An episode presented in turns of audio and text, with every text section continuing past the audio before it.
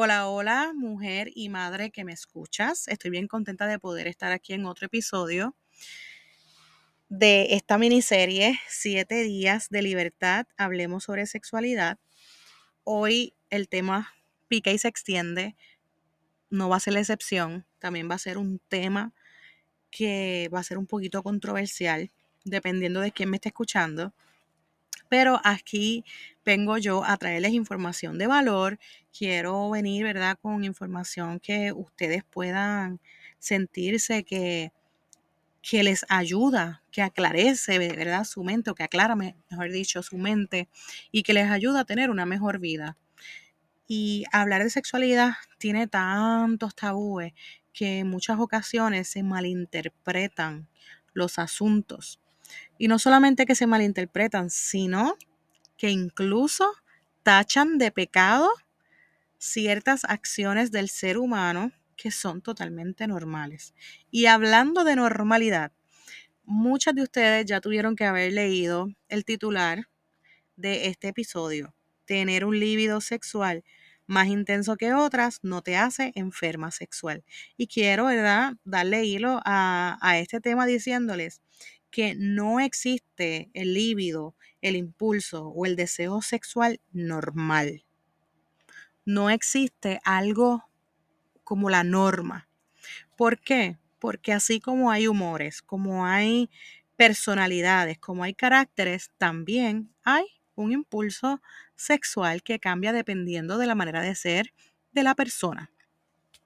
Entonces, ya cubriendo esa duda, que yo sé que muchas personas y muchas mujeres que me escuchan tienen esa duda, no hay algo como la norma y mucho menos en la mujer, porque ha habido tanto y tanto y tanto tabú que les han hecho creer que generalmente las mujeres no tienen un impulso sexual notorio, que las mujeres, eh, las que son normales, no rebuscan el tener intimidad sexual con, con, su esposo. Y eso está totalmente incorrecto y muy lejos de la realidad. Muchas mujeres se esconden, muchas mujeres no dialogan, muchas mujeres no comunican su deseo sexual por miedo a que sean señaladas. Y otras tienen tantas y tantas y tantas responsabilidades que eso les provoca estrés, ansiedad y ese es el enemigo número uno para disminuir el deseo sexual. No hay algo tal como la normalidad, pero sí tu propia normalidad. Y cuando tú estás muy por debajo de tu propia normalidad o muy por encima de tu propia normalidad, pues puedes hacer dos cosas aprender a vivir de esa manera o ir al médico para verificar si ha habido algún cambio hormonal o algún cambio en tu vida notorio que ha provocado que tu deseo sexual esté cambiando. ¿Verdad? Entonces, eh, ya habiendo resuelto esa duda que a veces me han preguntado, ¿qué es lo normal en el, en el libido sexual? Pues esa es la realidad, no hay una normalidad. Hay mujeres que desean tener algún tipo de contacto sexual con, su esposo, un beso, una caricia, una guiñadita, un coqueteo, hacer el amor en las mañanas o hacer el amor durante las, madrugadas o las noches, ¿verdad? Dependiendo de la personalidad. Eh, puede ser que hay mujeres que disfruten muchísimo de la sexualidad y, y, o del acto sexual. Y yo me atrevería a decir que todas las mujeres podrían llegar a disfrutar muchísimo de su acto sexual si se conocieran, si no hubiesen tenido heridas en su corazón o, incluso en su cuerpo, si no hubiesen enfermedades que provocaban el dolor eh, durante la penetración. Yo me atrevería a decir que, que todas las mujeres podrían llegar a disfrutar muchísimo del acto sexual si no fuera por todas estas cosas que dije y más allá por la, el legalismo, la religiosidad, eh, los paradigmas que, que, socialmente se tienen como que unas leyes ahí entre, eh, como, ¿cómo le llaman a eso? Eh, como un secreto a voces como un secreto a voces de cómo la mujer debería ser cuando Dios nos diseñó de una manera.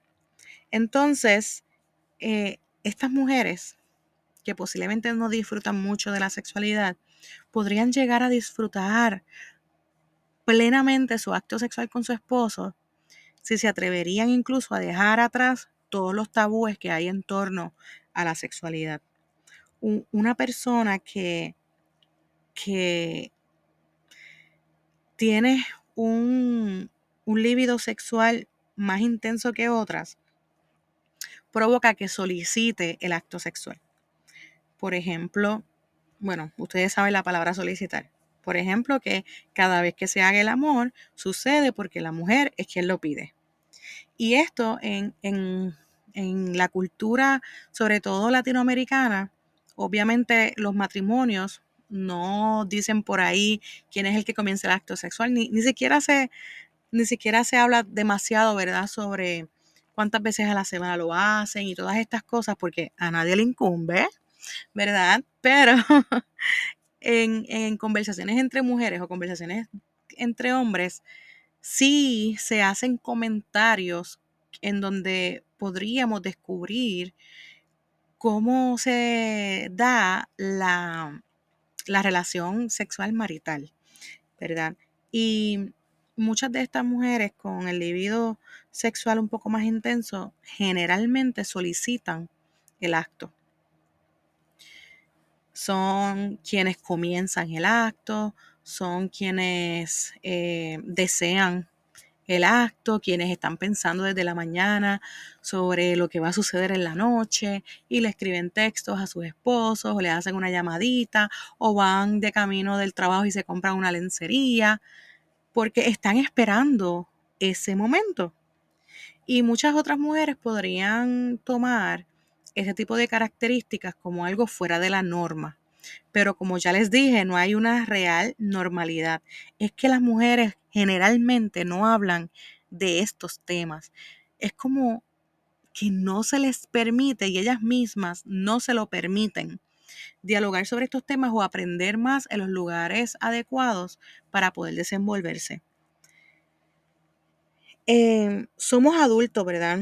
Y si hay una mujer con un libido sexual o un impulso sexual más intenso que, el de su esposo, se pueden llegar a acuerdos, se pueden hacer arreglos, se pueden tener conversaciones abiertas para que el matrimonio no sufra estragos o para que esa mujer no se sienta menospreciada o tenga que esconder su deseo sexual porque su esposo no es tan impetuoso como ella.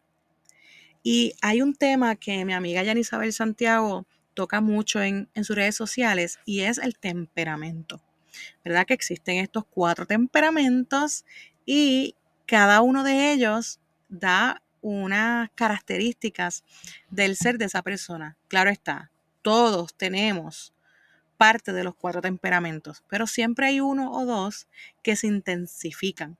Y si ustedes aprenden eh, sobre el temperamento, con Tim LaHaye, creo que así se dice su nombre. Eh, tiene un manual de, los temperamentos donde él te explica también la parte sexual, cómo influye tu carácter, tu temperamento, tu, tu personalidad, perdón, en tu deseo sexual y tu comportamiento sexual.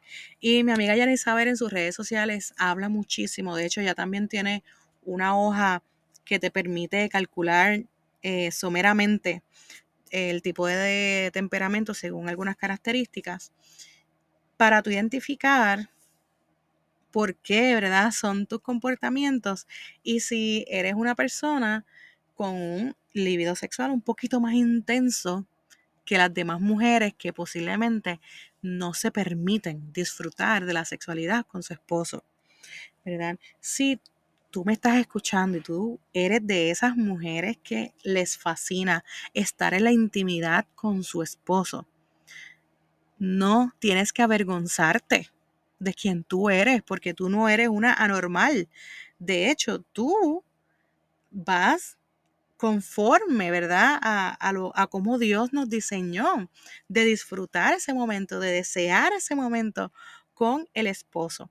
Y si hay aquí, ¿verdad? Mujeres escuchándome, que su esposo no es tan impetuoso como tú, siéntate, háblale sobre tus necesidades, vean cómo satisfacerlas, porque hay algo bien triste en la comunidad, incluso cristiana, muchísimo se da. Y es que las mujeres de con, un impulso sexual más intenso que otras caen en, en, la, en la pornografía. Y esto es algo de lo que no se habla mucho.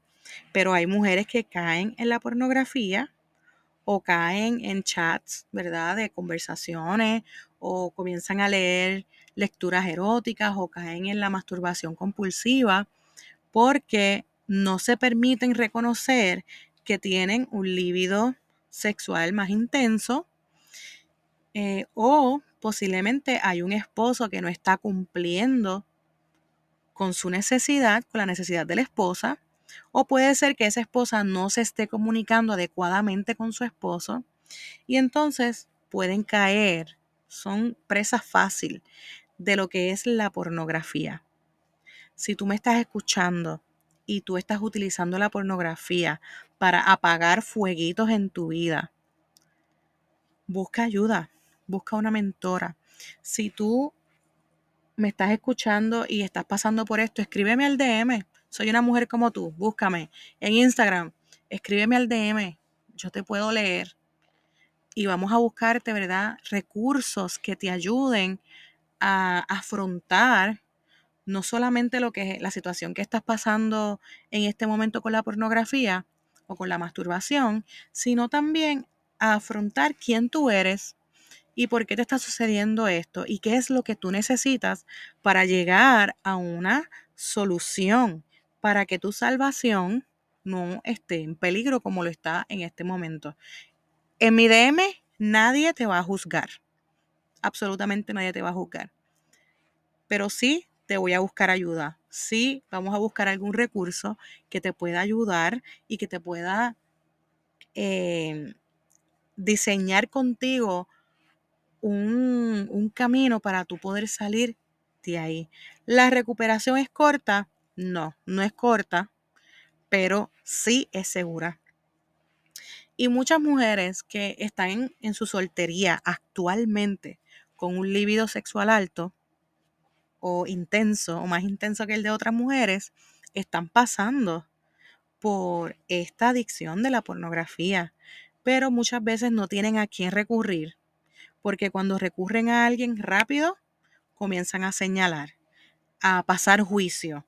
Y entonces no tienen en claro que el cuerpo humano tiene necesidades. A mí me ha encantado todo el contenido que Gabriel eh, del... Eh, eh, su cuenta se llama The Show RD.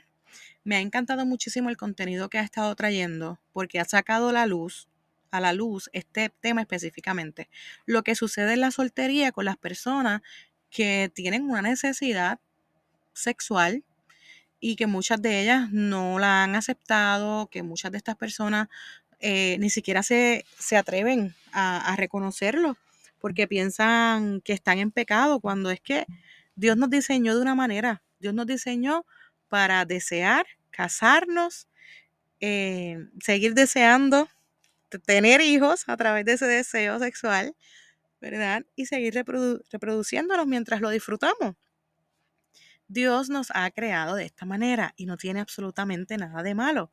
En este mismo podcast yo tengo una serie donde yo hablo sobre la sexualidad, les leo Cantares capítulo 4, les escribí una carta sobre lo que es la sexualidad, sobre lo que es el acto sexual, lo puro que es.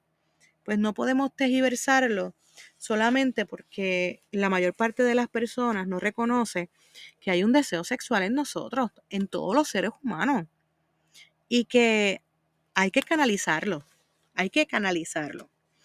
Y muchas veces se puede canalizar a través de los deportes, se puede canalizar a través de la consejería, de un hobby, de un una mentora en la iglesia, se puede canalizar teniendo una vida social sana, por ejemplo, teniendo amigos que te lleven a Jesús, teniendo personas que, te ayuden a mantenerte en el camino eh, sano eh, y buscar estas soluciones a, tu necesidad en, lo que vas y te casas para entonces desparramar todo ese deseo sobre tu futuro esposo o tu esposo, eh, es lo más adecuado.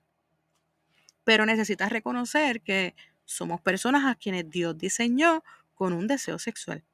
¿Qué sucede con las mujeres que carecen del deseo sexual? Que no tienen ninguno o que repudian el acto sexual, algo está sucediendo. O es la mala información o la mala religión o, es que han malinterpretado muchas cosas de la Biblia o puede ser que sufrieron un abuso y todavía no lo han sanado Puede ser también que su esposo no es gentil en la intimidad y todas estas cosas provocan, junto con la ansiedad, el estrés, la tristeza, provocan que tu deseo sexual se aplaque, disminuya, para entonces evitar otros estresores que son con simplemente pensar en esas, en esas situaciones te provocan estrés. Pues entonces tu cuerpo lo que va a hacer es aplacar todo ese deseo sexual para no arriesgarte a tener experiencias que te enfrenten a esos estresores, a eso que te da miedo, a eso que te da estrés, eso que te da ansiedad, ¿verdad? Así funciona nuestro cuerpo también. Entonces hay que buscar qué es lo que está sucediendo que ya tú no tienes un líbido sexual adecuado. Pero, chicas, no me quiero seguir extendiendo porque es que eh, esto se supone que sean cápsulas corticas. Así que no me quiero extender. Quiero decirle a todas las mujeres que disfrutan de tener su acto sexual y que lo desean con todo su corazón, no eres anormal. No eres una enferma sexual. Bota el tabú. Eres totalmente saludable. Tener líbido sexual es indicativo a que eres una persona saludable. Tener impulso sexual, tener deseo sexual, te hace una persona saludable. Ahora, si ese deseo sexual choca y, y provoca que tú faltes al trabajo, provoca que tú llegues, que que nunca, que nunca llegues a X lugares porque estás intentando tener relaciones sexuales con tu esposo constantemente o eh, estás pensando en exceso en eso y eso no te permite culminar tareas, ir a trabajar, eh, dejar un tiempo para que tu esposo descanse. Si tu esposo ya se está sintiendo maltratado, eh, ¿verdad? Y eso hay que tomarla con pinzas. si tú estás constante, pero constantemente pensando en tu deseo sexual y cómo satisfacerlo, pues ya ahí hay un problema, ¿verdad? Ahí hay un problema que también se puede resolver. Para Dios todo es posible. Para Dios todo es posible.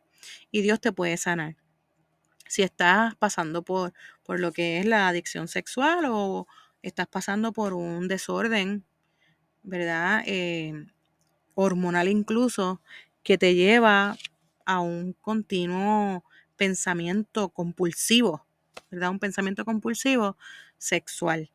Eso también tiene solución con terapia, tiene solución con mentoría, tiene solución con eh, con ciertos tratamientos, ¿verdad?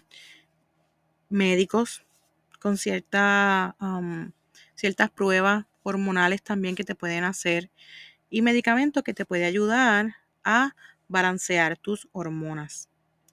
Las mujeres de 27 a 45 años pasan por un boom hormonal que les lleva a desear más el acto sexual. 27 a 45 años.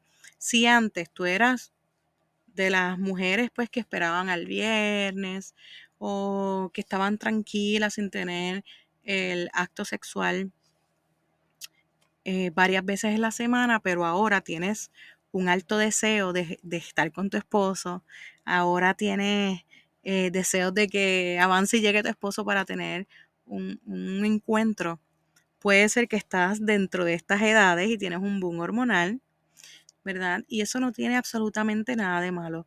Disfruta, disfruta de, de tu sexualidad en libertad con tu esposo. ¿Está bien? Así que nos escucharemos en la próxima.